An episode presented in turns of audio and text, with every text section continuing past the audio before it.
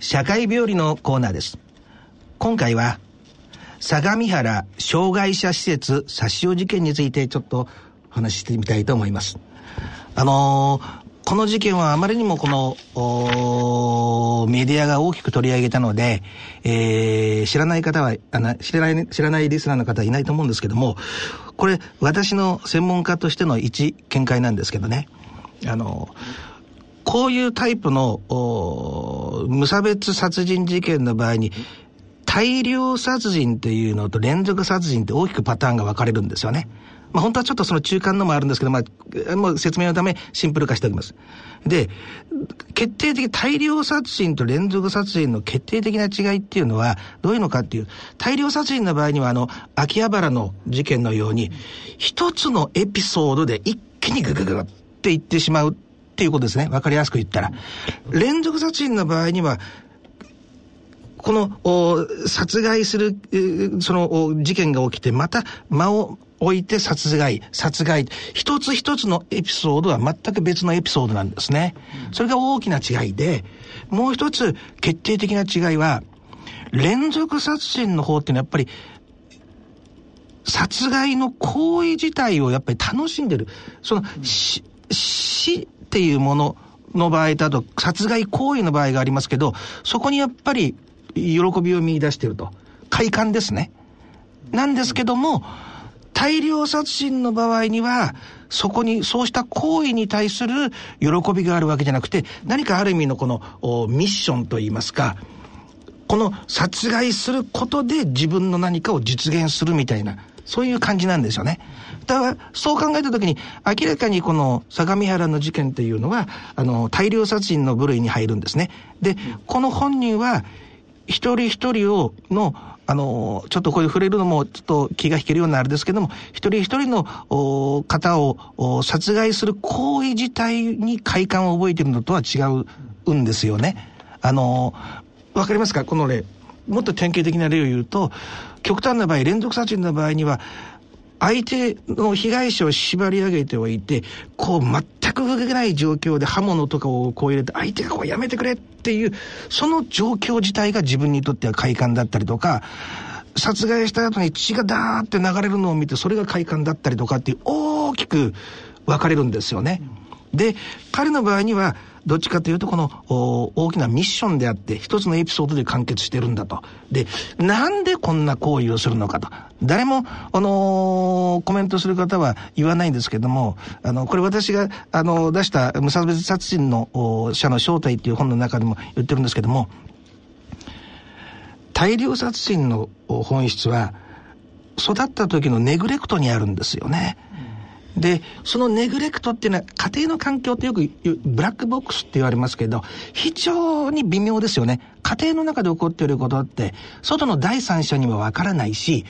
本人に聞いても嘘をつく場合もあるし、記憶が定かでない場合もあるし、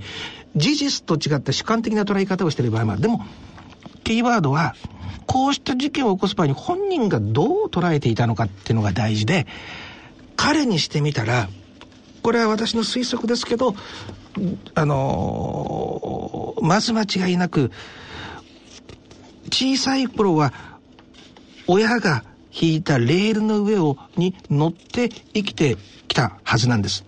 お父さんが図工の教師で、えー、母親の方が漫画家だったっていうことなんですよね。で、あのー、これは決してね、決めつけて言ってることでないので、リスナーの方は誤解しないでほしいんですけども、あくまでも私の過去の研究のパターンですよ。あの、教員の方とかあ、警察官の方とか、ある種、あの、力、社会的に的な評価が高くて、それは弁護士でも医者でも政治家でもそうかもそういう評価が高い人っていうのは、トップダウンの家庭運営をしやすい傾向にあるんですよね。自分の美学みたいなものを子供に押し付けてしまうと。そうすると、子供さんの方は、あの、幼い頃はもう家庭が全てですから、親を敵に回すことってできないですよね。ですから、お父さんはおそらく、おお前も、この養護の先生になれとか、そうしたか、それに近いことを必ず言ったはずだと思う。そのレールに乗ってずっとやってきて、でも、その、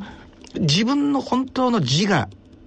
自体はネグレクトされますよね。自分を殺して親の、親に気に入られようと思って親の理想を演じて生きてくる。それが思春期のエネルギー、あの、性的なエネルギーもあるでしょうし、その時期になると、その、今まで、えー、レールにはまってきた自分がもう抑えきれなくなっちゃうんですね。その時に、彼はほら、薬物もやったって言いますけども、あの、ある時から、高校の時から家庭内暴力を始めたりして、それに、その、薬物とかが輪をかけてしまったっていうこともあるだろうと思